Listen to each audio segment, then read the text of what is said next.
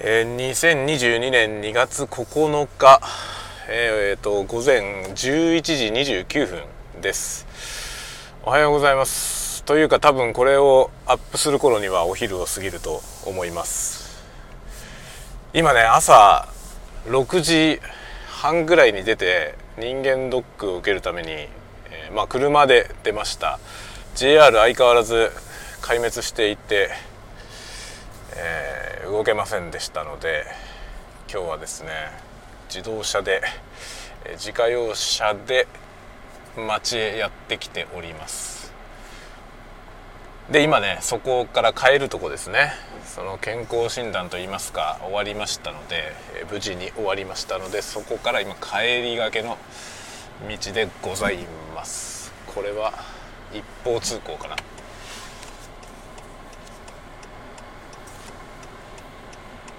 これ一方通行なのか一方通行じゃないのか。今ね駐車場から、慣れない駐車場から出てきたんですけど、一方通行ではないっぽいね。一方通行じゃないなら左に出よういやもうね大変でした。朝6時半ぐらいに出たのかな。予約は8時半で6時半くらいに出たんですよ。で、通常なら普段ね、平常であれば車ならですね30分ぐらいで着く道のりなんですよ。で、8時半に間に合いませんでした。驚きですね。2時間以上かかりました。で、途中から電話してね、たまたまね Apple CarPlayとかいうやつ、iPhone をカーナビにつないだらね、なんかハンズフリーで電話できるみたいな、あとナビとかね、Google のナビゲーションとかが使えたりする、そういうモードがついてるんですけど iPhone でね、それでつないであったのでハンズフリーで電話ができたんですよね。それで病院に電話してね、ちょっと間に合いそうにないって話で電話しといて、ちょっと遅れて入りました。でもね20分遅れぐらいで入れたのかな。で、無事全部、受けまして、終了しまして、お会計を済ませまして、今、車を出したところですね。いやもうね大変、雪がひどすぎますね。でもうね、僕は今日は人間ドック、僕の今勤めてる会社はですね、人間ドックとか健康診断受けるとき、なんていうの、中抜けみたいな形でね、稼働日に抜けて健康診断行ってきていいっていう、そういう仕組みになってるんですけど、もうね僕は今日は休みを取っています。人間ドック半日かかるのと、その後ね会社行って、例えば胃カメラをやるとね、胃カメラの後ダメージがでかすぎて、仕事がフルスペックでできないっていうのと、今日はね胃カメラじゃなくてバリウムにしたんですけど、バリウムにすると今度バリウム出し続けなきゃいけないんで、なんだろうな、午後の時間もねひたすらトイレ行ってるみたいなことになりますので、今日はお休みを取ってるので今から帰るところです。ちょうど今ね例のホテルの前にいます。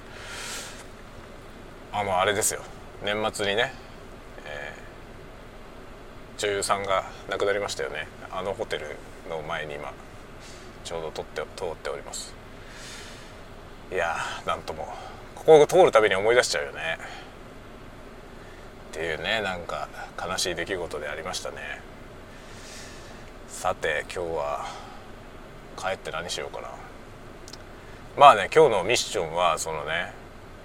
バリウム出すことですから、ひたすら水飲んで、バリウムをどんどん出すというね感じでありましょうと思っております。で、今日は水曜日でしょ。水曜日で、今週金曜日が祝日なんですよね。建国記念日ですよね。なので木曜日、明日会社に出たらまた明後日休みなんだよね。明日会社に出ないで自宅で仕事するけどね。で、3連休でしょ、金土日ね。その間にこの除雪は一段落するんでしょうかもうね、バスもまともに動いてないしね、 JR もまともに動いてないしね、だからなんていうのかな、自家用車で出てる人がめちゃくちゃ多いんですよ。意外とだからなんだろう、電車も全部止まってるしね、バスもろくに動いてないから諦めようって人は少なかったってことですよね、きっとね。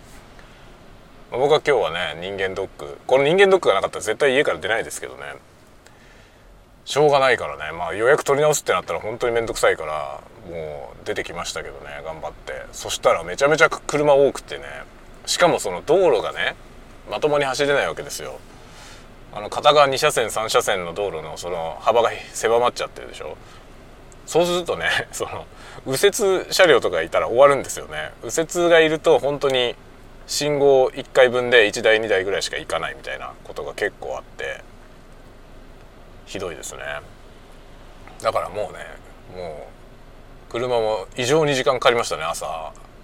で。今日はもう休みだからさ、この今から帰るのはね別に時間かかってもいいからさ、いいんですけどね、どれだけ時間かかってもいいからもうちんたら帰ろうと思ってますけど、いやでもこれ休み取っといてよかったなと思って、休みにしてなかったらさこれね、だって電車でね、あれ人間ドック行ってればそっから会社へ電車で出るみたいなねこともできましたけど、電車動いてなかったらね、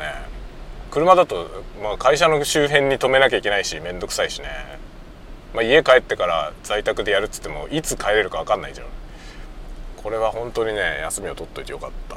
今日はもうね、休みモードですよ、こんな交通がこんなことになってたら何もできないもん、本当にひどいですね。バスはね、結構頑張って今日は走ってますね。昨日あたりはなんか駅前ロータリーに入れないとか言って、小学校のね送迎で使ってるバスも動いてませんみたいなこと言ってましたね。だから下校とかね、先生が、小学校の先生がそっち方面に帰る人みんなまとめて引率して歩いてそこの駅まで行くみたいなこと言ってましたよ。でも駅まで行ったって電車は動いてないしね、そっから先はどうすんだっていうさ親が迎えに来るのかなみたいな、そういう感じですけどね。もうめちゃくちゃですよ、本当に災害ですね、大災害。しかもね、恐ろしいことにまだ雪降ってるんですよ今で。さっきね、うちの奥さんからねメール来たんですけど、自宅の方はねもうなんか遭難しそうなレベルで降ってるってメールが来てました。嫌な予感ですね。帰ったら駐車場に入れないんじゃないかな、うち。もうね、えらいことになってますよ。まあ未曾有の大災害じゃないですかね、本当に。僕今北海道に引っ越してきて15年ぐらいになりますけど、まあ初めてこんなことになってます。1日ぐらいはあるんですよ。1日ぐらいはなんかね、交通が大混乱したりとかってありますけど、まあ、JR が全部運休っていうね、全部運休して2日間丸々2日間全部運休して、今日はなんか一部動いてますけど、でもなんだろうね、全体から言うと多分1割ぐらいしか動いてないと思うんだよね、今日。こんな事態はね、多分前代未聞だと思いますね。で、なんか昨日の時点のその映像をねニュースで見たんですよ、その除雪してる、線路を除雪してる様子。まあ、とてもじゃないけどね終わんなくねっていう感じだった。どうすんだろうね、本当に。なんか除雪が間に合ってませんっていうのは方々で言ってますけど、まあ、そんなことは見ればわかるっていうレベルでむちゃくちゃなことになってますからね。本当に困った事態でありますよ。それでみんな車で出てるけど、今ねちょうど街中に僕はいたんですけどね、まあ、僕がねあらかじめその病院がサービス券くれる指定の駐車場の中でね、唯一1個だけ屋内の駐車場があったんですよ。だからそこに最初から止めようと思って朝から行ったから、そのね駐車場入れたのが8時半ぐらいだったんですよね。だからまだ空いてたんですよ。でも今帰りはねもう結構埋まってましたね。あとね、その屋外の100円パーキングみたいなコインパーキングみたいなやつね、いっぱいあるんですけど、もうそこがね雪積もってて入れないっていうケースが多発してますね。でそれがまたね混乱を増やしてる気がします。なんか多分だからね、そこの駐車場を知ってる人がさ、そのあそこに止めようと思って行くじゃない。そしたら入れないっていう事態で、なんで入れねえじゃんって言ってそこに入れられないからまたうろうろするわけですよね。その他に入れられるとこないかなって言ってね、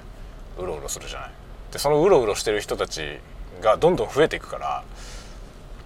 それでねなんかどこもかしこも大渋滞っていう事態が起きていますね。今僕は家に向かって走ってますが、車はですね平均時速4キロぐらいのスピードで走ってますね。なんだろう、時速でどんだけ速くても時速10キロまで加速できればいい方ですねぐらいな感じですぐ止まっちゃうから、これはねいつ家に帰れるんだろうって感じですね。平均時速4キロってそれ歩いてるのと変わんないからね。徒歩ぐらいの速度で車で移動してます今。えらいことですね。これは気が遠くなるね。まあこれだからね、本当に休みにしてるからもう気が楽だからいいですよね。こういうなんか渋滞してるのってさ、別に渋滞してること自体は大して苦じゃないんだけど、その何時までに行かなきゃいけないみたいなのがあるとさ、それがストレスになるんですよね。別に予定が何にもなければさ、別にいいわけよ。僕今日夕方までに家帰れればいいからね。子供のピアノのレッスンまでに家に帰れればいいんで、そう考えるとねなんか気が楽でいいですね。なんかね最近思うんだけど、気が楽ってことは大事だよね。なるべくなんていうのかな、気が楽な状態をね維持する。なんかねそれが結構ねいろんなことの秘訣なような気がする。どうですか、そんなことないですか。いきなりどうですかって聞かれても困ると思うけど、まあでもさ、なんかそのストレスっていうのは要するにその気が楽じゃない状態のことを言うわけだよね、きっとね。その気が楽じゃない状態はどんどんストレスがかかっていってさ、でストレスっていうのはなんかそのめんどくさくてさ、そのなんていうのかな、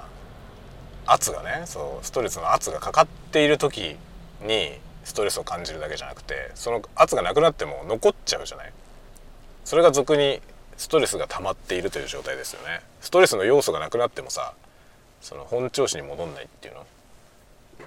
そういうことになっていくんですよね。それがどんどんどんどん溜まっていくから、まあなんていうかな、どんどん精神状態がね悪くなっていって、まあ、精神が悪くなると体も悪くなるからねえ、いいことがないわけですよね。だからやっぱりねこう気が楽ってことは大事だよね。そのいかにね気が楽な状態を作るかってことだよな。ほんとそう思う。で今回僕思ったんですけどね、このね人間ドック冬に受けるのやめようと思った。人間ドック冬に受けるからこういうことになるんだよね。だからなんだろうな、出張とかもそうなんですけどね、まあ、僕たまにね出張で飛行機使って本州に行くことがありますけど、それを冬にするとさ、飛行機は飛ぶかなとかさ、ちゃんと帰れるかなとかさ、いろんなこうね気が楽じゃない状態が起きるわけですよね。でそれを考えたらさ、なんかそういう飛行機に乗る予定はもう全部雪が降る前の時期に集めるとかね、こういうね絶対動かせない予定、人間ドックみたいなこういうのもさ、その日になんかイレギュラーなことがあったら面倒なことになるじゃない。って考えると冬場はさイレギュラーなことが起きやすいんですよね、天候によって。しかも雪がドカ雪が降ったら結構イレギュラーなことになるから。でそれはねそんなにイレギュラーって言いつつそんなイレギュラーなことでもなくて、日常ではないけど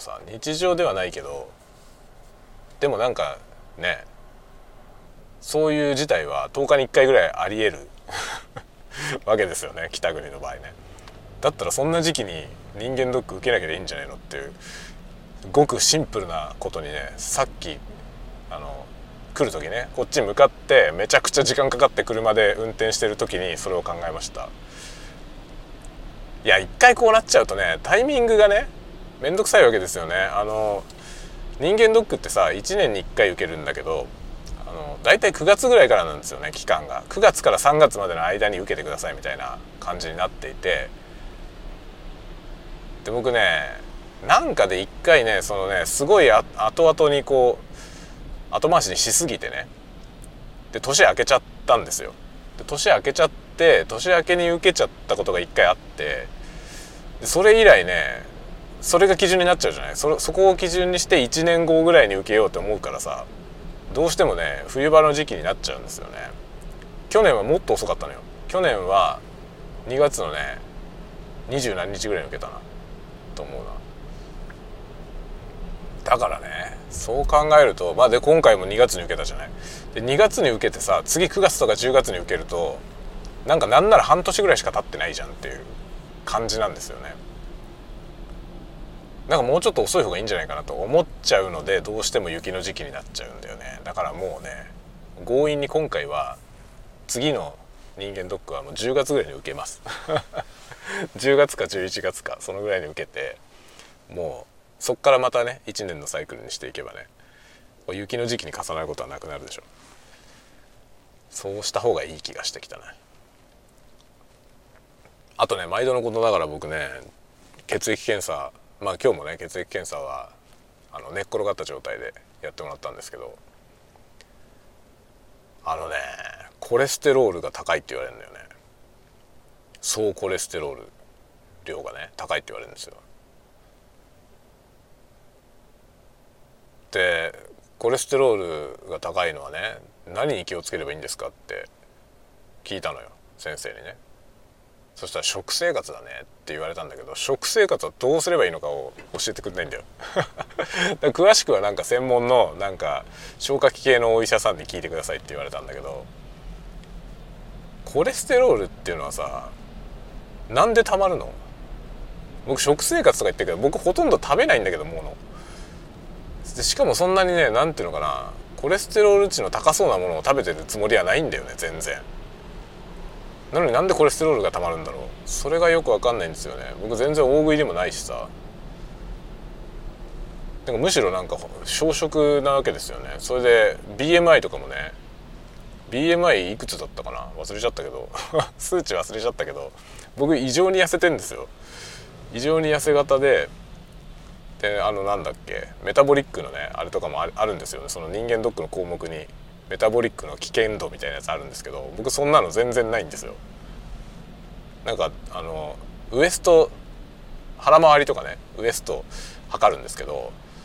そのウエスト値がね今日測って74センチだったんですよね。74センチって多分男性の40代だったら相当細いと思うんですよ。そんな感じなんだよね。で食生活的にもさそんな細いからそんな食べないじゃない。なんでコレステロールがたまるんだろう、そこがよくわかんないんですよね。何が悪いんだろう、僕が食べてるものでコレステロール値の高いものはどれなんだろうっていうのがよくわかんないんですよ。だからなんだろうな、やってるじゃない CM でさコレステロールを下げるお茶みたいなやつやってるじゃないですか、特報の。ああいうの飲めばいいのかな誰かコレステロールに詳しい人いたら教えてほしい。何食ってるのがダメなのかな僕。なんかねコレステロールが高いっていうのはねここ3年くらい言われるんですよね。3年くらい前の、血液検査の時に出てきたの。でも僕の食生活ってほとんど変わってないんですよ20年くらい。何が悪いのかなと思って、それがよくわかんないんだよな。コレステロールっていうのは、でもコレステロールっていうのはさなんかいわゆるその太るものとは違うじゃない、イコールじゃないじゃない。ニアイコールな気がするけど、だけどイコールじゃないんだよね。だから脂肪の多いものとかカロリーの高いものとかそういうものとコレステロールは関係ないよね。何がいけないんだろうな、僕そんな特殊な食生活はしてないと思うんだよね。なんか基本なんか外食してもなんか定食っぽいもの食べてるし、そのバランスの良さそうだね。でも基本普段はさ自炊なわけですよ。自炊っていうか、まあ、僕が自分で作って家族にと食ってるでしょ。まあ偏りはあるよね。偏りは確かにあるけど、まあ、野菜がさいつも決まったような野菜しか食べてないとかそういうことはあると思うんだけど、でも野菜は食べてるし、で肉ばっかりなんないようになんか肉もさ 肉と魚とのバランスとかね、それなりに考えてると思うんだよな。肉にしたり魚にしたり豆腐にしたりとかいろいろやってるんですよ。なんだけどね、どんどんコレステロールが高くなるんだよね。それでコレステロール値だけは毎年言われてるんですよ。3年前の時は数値が高いけど別にこれぐらいだったら気にしなくていいって言われたんだけど、で去年もねまあ全然いいですよって言われたんだけど、今年はねちょっと気をつけた方がいいって言われたんだねコレステロールが高いよって言われた。なんだろうね、コレステロールってなんだよっていうさ、ちょっとコレステロールについて勉強するわ僕このね、なんかコレステロール値が高い状態をどうやって解消すればいいのかをちょっと研究しますね。なんか詳しい人いたらぜひ教えてほしいですね。これはあれなのかな、栄養学とかを学んでる人はよくわかるのかな、栄養士の方とかわかるんですかね。いや僕ね 一時期ね栄養士の勉強しようかなと思ってたことがあって、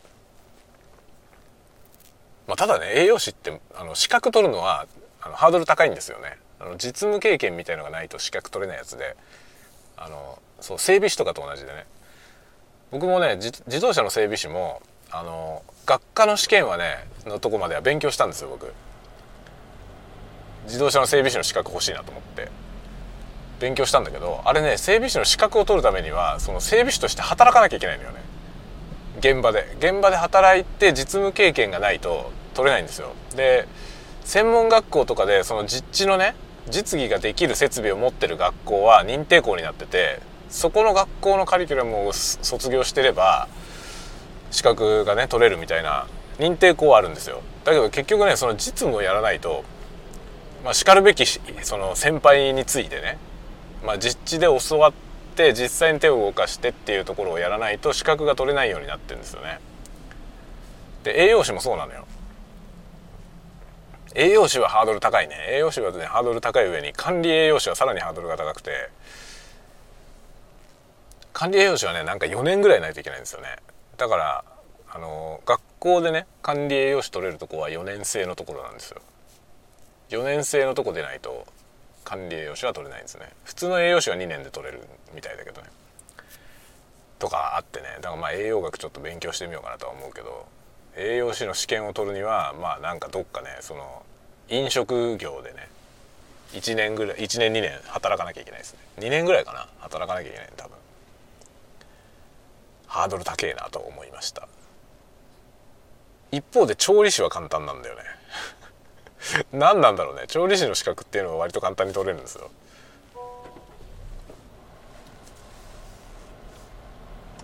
栄養士は難しいんだよな。だから調理師の資格を取ってその資格で仕事をすればいいのよね。その資格で仕事して栄養士の試験を受ける資格を取るとという感じかな。なんだよね多分ね。まあ軽くしか調べてないからどういう手続きをすれば試験を受けられるのかも分かんないんだけどさ。でもなんか栄養士の試験はちょっと興味あるね。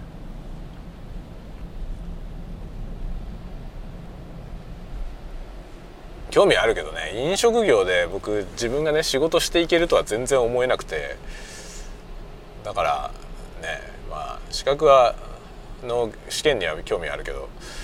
それで栄養士の仕事ができるとは全然思ってないね。なんか素質的に全然向いてないと思う。ただね栄養士のなんていうのその仕事のね募集されてるやつとか見るとね、栄養士の資格持ってたらめちゃくちゃいっぱい仕事あるなと思うね。しかも全国どこにでも仕事あるんですよ。だから好きなとこに住めるっていうね良さがあるね。特に管理栄養士持ってたら最強なんですよね。管理栄養士って老人ホームとかね学校小学校とか給食を出してる学校は必ず管理栄養士いなきゃいけないから、もう日本全国津々浦々ねその老人ホームとか学校はいろんなとこにあるじゃない。そういう設備のあるところには必ず管理栄養士のニーズがあるんですよ。だから栄養士の資格持ってたら強えなって思いますね。実際に調理する人じゃなくてね、その献立を考える人が管理栄養士の資格が必要なんですよね。だからそのね、食事を出すその設備というか施設ですよね、そういうところには管理栄養士がねいるわけで、飲食店みたいなところには衛生管理士っていう人がいるよね。あの試験はどうなのかな、衛生管理士の試験もねなんかあるよね。あれ学科だけだったのかな、なんかありますねとかね、いろいろなんかその飲食に関するいろんな資格についてはねちょっとざっくりだけ調べたことがあってね、どんな資格があるのかなぐらいの興味本位ですけど調べたことがあって、いやなんかね将来そのなんていうのカフェみたいなね、焙煎コーヒー店みたいなのやりたいなと思ってて、それを自分でお店を開くにはどんな資格が必要なのかなと思って調べたんですよ。ただね僕絶対向いてないんだよな。憧れるんだけどさ、小説の中に書いとくのにとどめといた方がいいかなって自分では思ってるけどね。小説の中にはね書いたんですよ、その自分がやりたいようなお店こういうお店やってこういう店主になりたいなっていうお店を出してて、ね、あれはね僕の理想なんですよね。こういうのやってみたいなっていう。だけどね絶対できる気がしない。絶対できる気がしないからリアリティのある飲食店がね書けないんですよ。どうやればいいか分かんないから。で結局ね雪町フォトグラフにね出てくる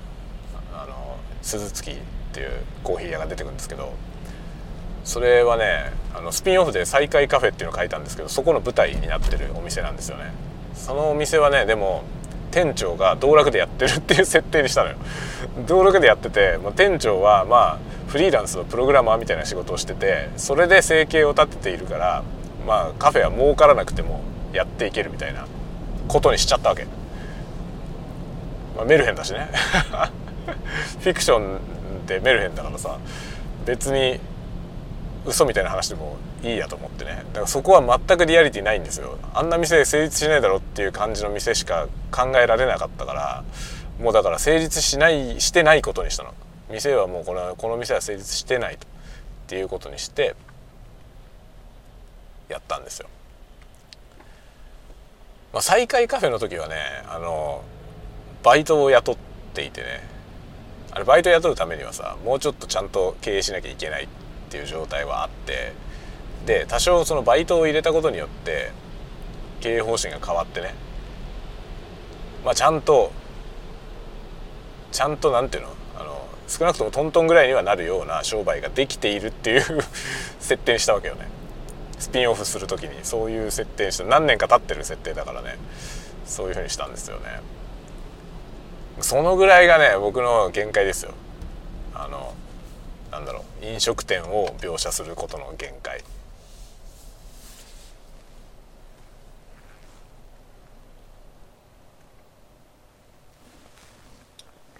いや今ね11時57分ってことは何、僕30分ぐらい話してるよね帰りはねちゃんと走り始めたよ途中から、途中までは平均時速4キロぐらいだったけど、今はね結構ちゃんと走れてる。今信号待ちで止まってますけどね、だいぶ北上してきましたよ。いやーうちの方はどうなったかな、災害みたいに降ってるって言ってたからな、埋まったかもしれませんね。まだかろうじてねその物流が完全に停止してないから、スーパーとかにはね一応物資はあるんですよ。でもこれなんか田舎の方、もうちょっとね、今僕が住んでるとこはまだ札幌市だからいいけど、もうちょっと郊外とかに行ったらコンビニとかのさ商品が届かねえんじゃないかっていう気がするな。なんか今日ね今病院でね待合にあるテレビでさ朝のニュースみたいなのかかってたんですよね。でそのニュースでやってたんだけどゴミの収集がね延期されてるらしい、地区によって。なんかね、今日ゴミ出さないでくださいみたいなこと言ってる区もあるって言ってた。なんか何区と何区は今日はゴミ捨てを控えてくださいみたいなやつが出てましたね、テロップで。昨日のゴミがね収集できてないんだって。昨日のゴミ収集できてないから、そこに新しく別のゴミを入れないでくれっていうことをね、なんかニュースで訴えてましたよ。でもうちの方はね、昨日ゴミ収集来てたと思うんだよな。来てたのかな、分かんないな、見てないけど、僕ゴミ出したんだよな昨日の朝。多分収集されたと思うんだよね。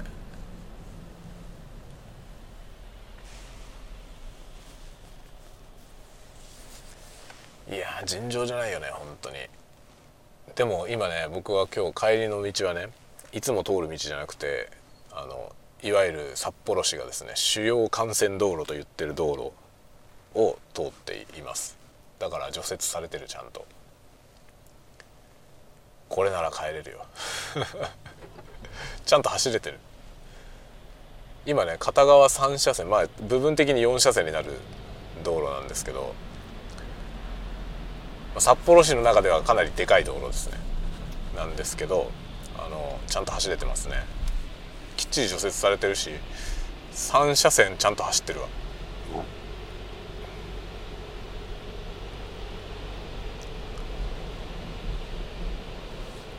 50キロぐらい出てる50キロ出てれば平常運転だよね。まあ、普段ならもっとここは飛ばしてる人が多いけど、まあ、雪残ってるからね、そんなに飛ばす人はいないね、さすがに。ちゃんと3車線走れてるわ。素晴らしい、帰れそう。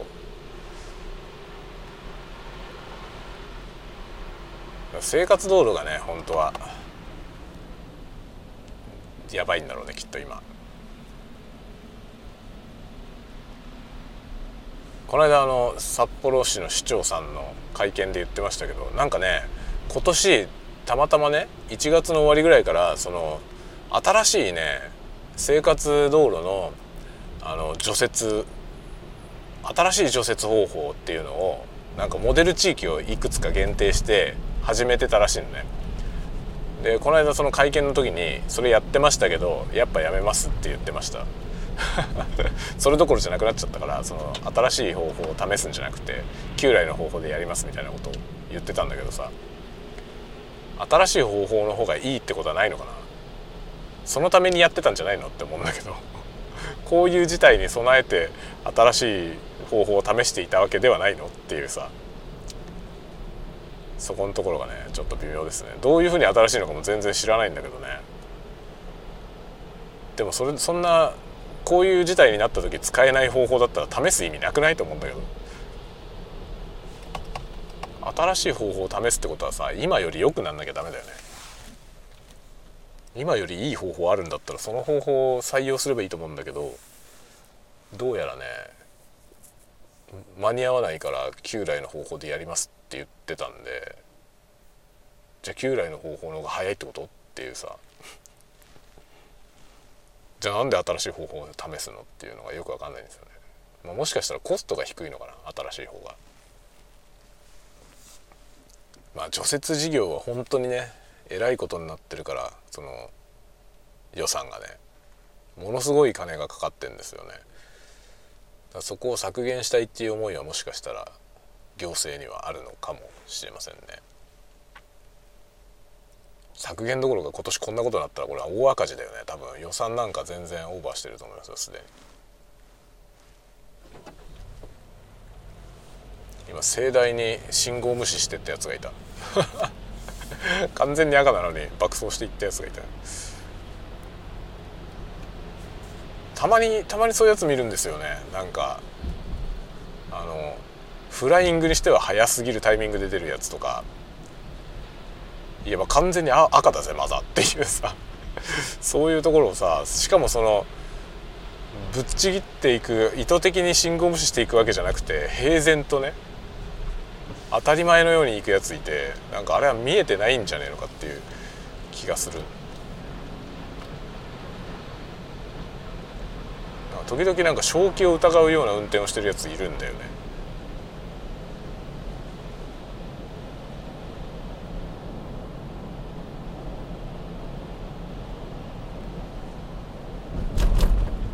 順調だ。車っていうのはさ、いつまでこう自分で運転するような乗り物なんだろうね。近い将来なくなるよね、きっとね。運転しないものになるよね、きっと。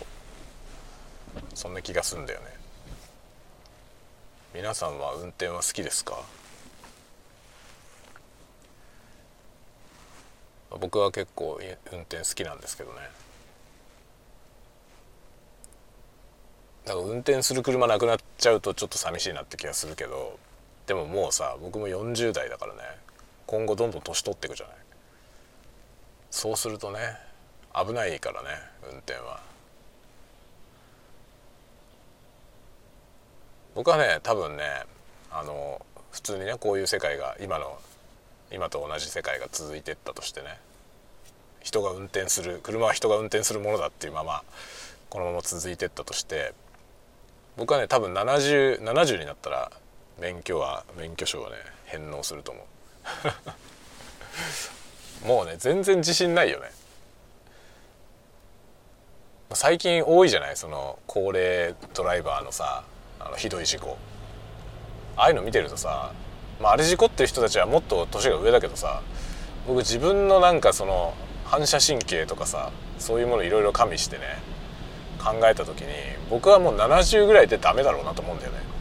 70でやめようと思って、その頃ね、なんか自分でさ、自分の家からどこにでも行けるような自動運転になってりゃいいけどさ、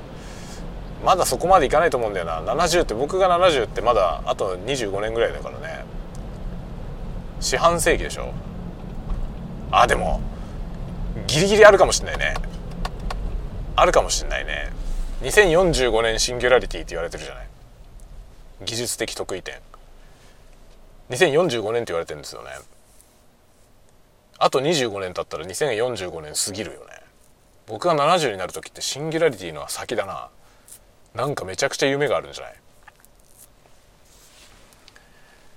僕70になる時どんな世界だろう。70になった時に擬態化したいね擬態化できたら最高だけどな。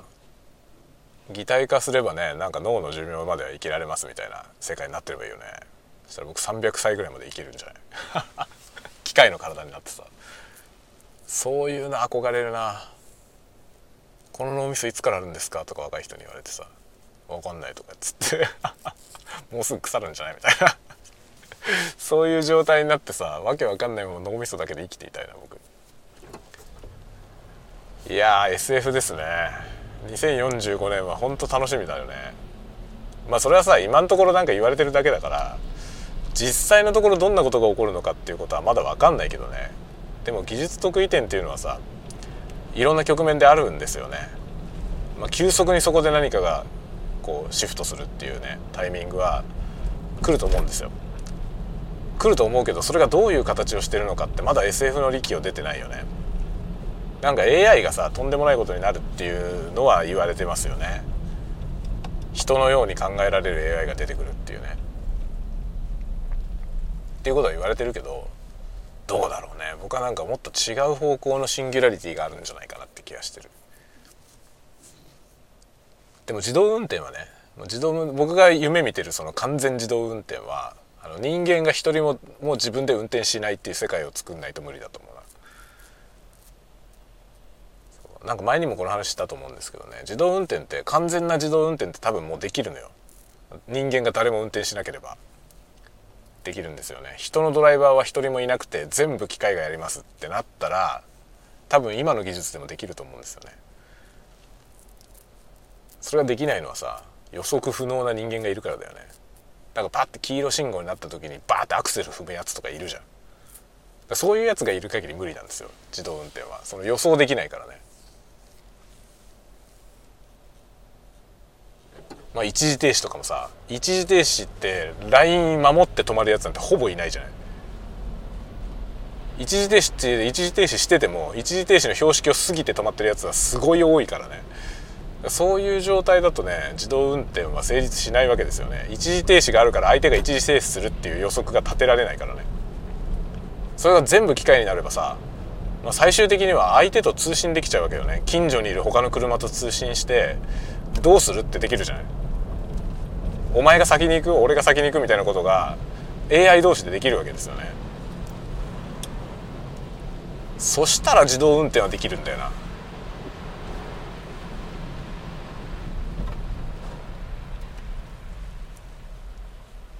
だけど人間と一緒に共存する時点で無理だと思うな。広角機動隊の交通管制システムってさ、あれ人間運転しないことになってるわけよね。で、運転して走ってるのは緊急車両だけなんですよ。警察とか公安の車は自分たちで運転してるんでね。だから広角機動隊のさ、公安休暇の人たちはね、その他が全部制御されてる中を自分たちは手動運転で犯人を追跡したりとかね、そういうことをしてますよね。あれ一般車両が全部管理下にあればああいうことができるんだよ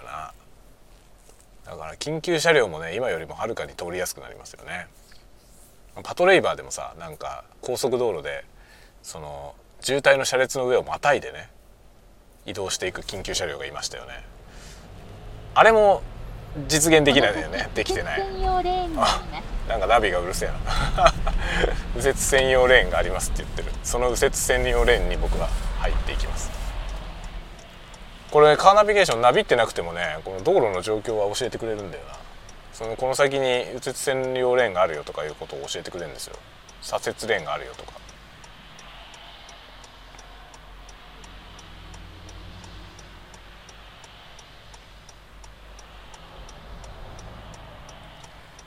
で、今は右折専用レーンに入りまして右折を試みますが、こういう時にね、雪が積もってると見えねえんだよな。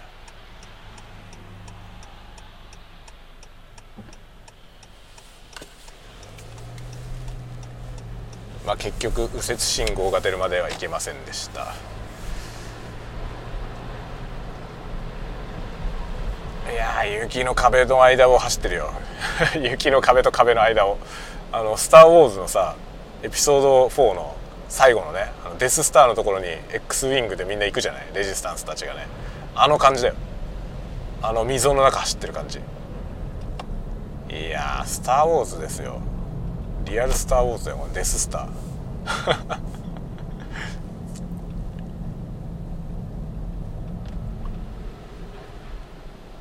景色としてはね、帝国の逆襲の真っ白な世界な感じですけどね。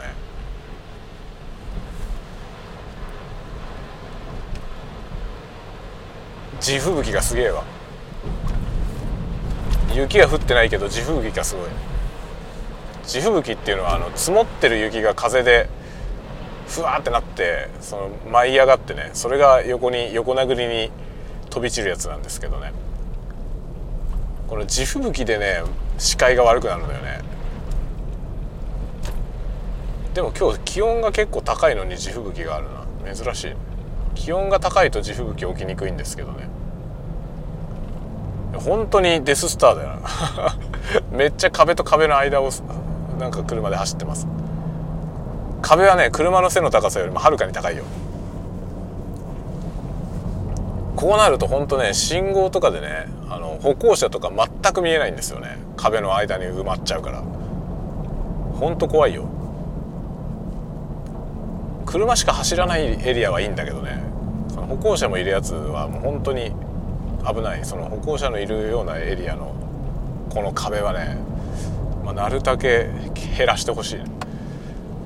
これが間に合ってないんですよ、今年は。この壁を削る作業が。例年はね、こんなに積み上がる前に除排雪されるんですよね。でも今年は間に合ってないからさ、いろんなことになってますよ。かなりすごい景色だよ。音声コンテンツで景色の話をしても分かんないって問題があるよね。これはなんか動画で見せたかったね。すごいぜっつって、その壁と壁の間を走ってんだけどさ、そこにそのなんていうの、地吹雪がね、壁の上から地吹雪が舞い降りて渦巻いてるんですよ。だからデススターのね、溝の中を白い煙が渦巻いてて、その中に向かって飛んでってる感じですね。すごいな、本当に。えらいことでありますよ。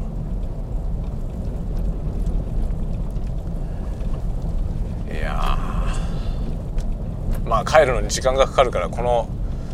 音声収録が長くなりすぎてるけど大丈夫かなこれ例によってボイスメモで録音してます。ボイスメモで録音して家帰ってからスタイフにあげるけど長すぎるよね。長すぎると思いますので、寝る時に聞いてくださいね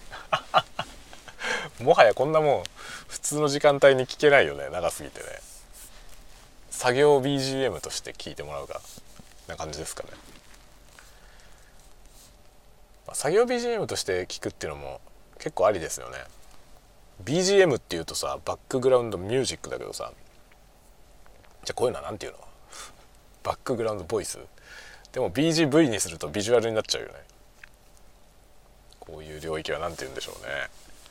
作業 BGM の代わりにおしゃべりを聞くという。どうなんでしょうね、そういうニーズってどれぐらいあるのかな。僕は割と好きなんですよ。YouTube でのやつをねかけて、画像見ないで音声だけ聞いたりしてますよ。なんか作業してる時にね。で結構ね、全然聞いてもわからない国の言語とかの人のやつを喋ってるやつをね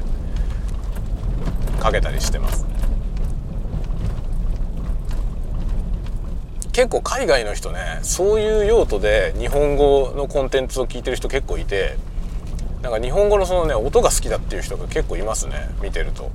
ら意味は分かんないまま見てるっていう、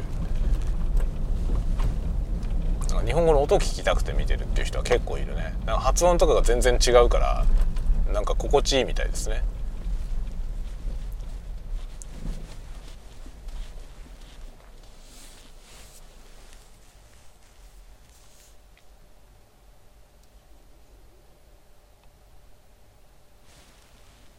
僕もね割とあれですね、フランス語のやつとかねは時々聞きますね。フランス語とか、スペイン語は時々聞きますね。まあ主にでも英語圏の人のやつが多いですけどね、聞いてるやつは。英語はね僕は集中して聞かないと何言ってるかわからないから、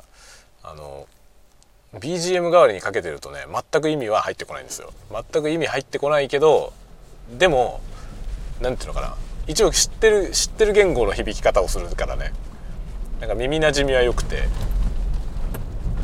その作業 BGM 代わりには割とね英語圏の人のやつを聞いてますね。あ、なんか事故ってんな今通ってる道の先の方でミニパトが回転灯つけて止まってますね。なんか事故してると思う。ああ、完全に、クラッシュですね。クラッシュしてますね。どういうことになったんだろう。一応ここは交差点か。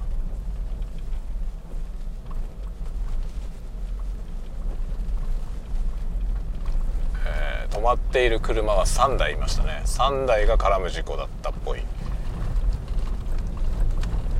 まあね、全然見えないからね、右左折するんでもさ、中央分離帯のところに壁ができてるから右左折も超大変なんですよ。でノーズの長い車だとかなり前に出ないと前が見えないからね。そうするとさ、もうそんなに出たらさ、対向車もなんかそのノーズ見えてブレーキ踏んでも間に合わないじゃない。止まんないからね。こんな下が圧雪だからね、地面は圧雪で、その周囲は壁でこんなもん事故るなって方が無理だよね。多分だからあれは今のところのやつはね、右折、対向車線から右折してきた車とこっち側直進してた車がぶつかったんだと思う。っていうか無理もないよ、見えないもん。見えないし、そろそろそろって頭出されたらもう止まれないからね。だからまあ止まれるような速度で走りなさいよってことなんだけどさ、でも時速30キロでも止まんないんだよ。30キロでからフルブレーキしてもすごいかかるからね。その制動距離がめちゃくちゃ長くなってるから、まあぶつかるよね。そんななんかだから大怪我するような事故にはならないけどね、そのスピードもそもそも出ないからそんなに巨大な事故にならないですけど、でもぶつかるぐらいのことはあるよね。いやもう絶対かわせないもん横から出てこられたらかわせないんだよ。いいよ行っていいよ行っていいよ行っていいよ行っていいよ。今ガソリンスタンドから出てきた車に道を譲りました。っていうかこんなに混んでんだから頭出してる車いたら入れてやれよと思うんだけど、全然入れてやらねえんだよな。何なんだろうねこれもね。まあ僕車で走ってていつも不思議だなと思うんですけど、そいつを入れてやらないことでお前に何のメリットがあるんだって思うんだよね。1台入れてやったとこで全然変わんないよっていうさ、その所要時間とか何も変わらないけど意地でも入れないやついるよね。なんでなんだろうなと思って。そうだからそういうやつがねいる限り自動運転は無理なんですよね。自動運転車の世界にはならないんだよ。こう機械は絶対こういうことしないんだよね。意味がないからね。どっちの方がその効率がいいかとかさ、そういうことは機械はさドライに判断するじゃん。だから全然効率が変わらないことに対して頑張らないよね。でも人間ってさわけのわかんない方向に頑張るじゃん。そこはよくわかんないんだよな。その意地でも譲らねえやつは何なんだろうと思う本当にそのなんか出ようとしてる車がいるのが明らかに分かっててさ、そいつを入れてやることによって自分になんかデメリットは何もないのになんか意地でも入れないんだよな。なんでなんだろうと思う。ちょっとさって3秒ブレーキ踏んでやればいいだけじゃないと思うんだけどお前その3秒を惜しむほど忙しいのかよって思うけどね。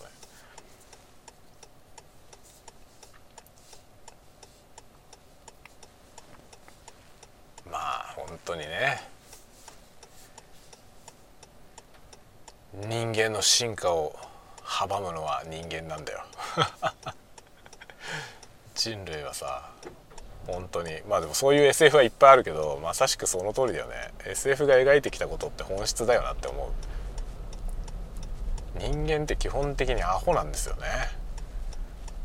その H の結晶みたいなものも人間の成果なんだけどさ、多くの人間はアホなんですよね。だからその技術革新もそのアホに阻まれるという要素はあるよね。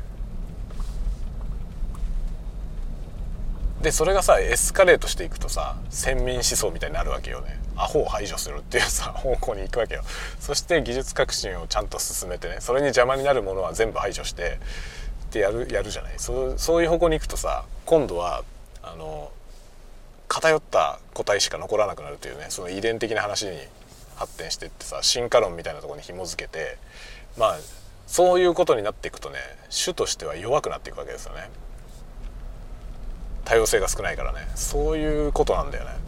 だから SF 本当にね SF を軸にいろんなことを考えるとね世界のいろんなことが見えてくるし面白いですよね。もう本当ね僕は SF が大好きだね。というか僕のなんかこの思想とか哲学とかそういうものは大体 SF からできてる気がする。やっぱりね割と小さい頃にねウルトラセブンとかを見たのが原点だと思うな。子供にさいろんなこと考えさせるああいう子供向けの番組って今あるのかな。ウルトラセブンみたいなやつ多分あれ子供の時にああいうもの見るのっていいと思うんだよね。とてもその価値観をひっくり返すような作品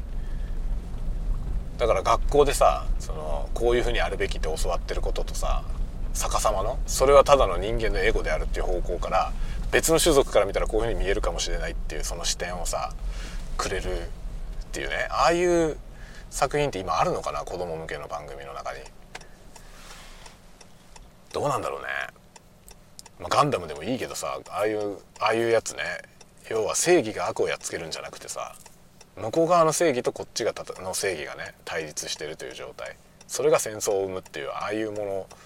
を小さい時に見せた方がいいよね。正しいってことはないっていうさ、その正しいはどっちから見た時に正しいのかっていう問題でしかないからさ、なんか理想的ななんかこうあるべきってことはさ、小学校とかで教えてくれるんだけどさ、その自分たちの言ってるその正しいが自分たちにとっての正しいでしかないということを教えてくれる人ってなかなかいないんですよね。それはどっから学ぶのかって言ったらやっぱりエンターテインメントの中から学んだような気がするんだよ。いやー帰ってきたぞ、家の近くまでようやく帰ってきました。というわけで録音はこの辺で終了しようかなって言ってね、録音終了するボタンを押せないんだよな、完全に止まらないとだから今、止まってから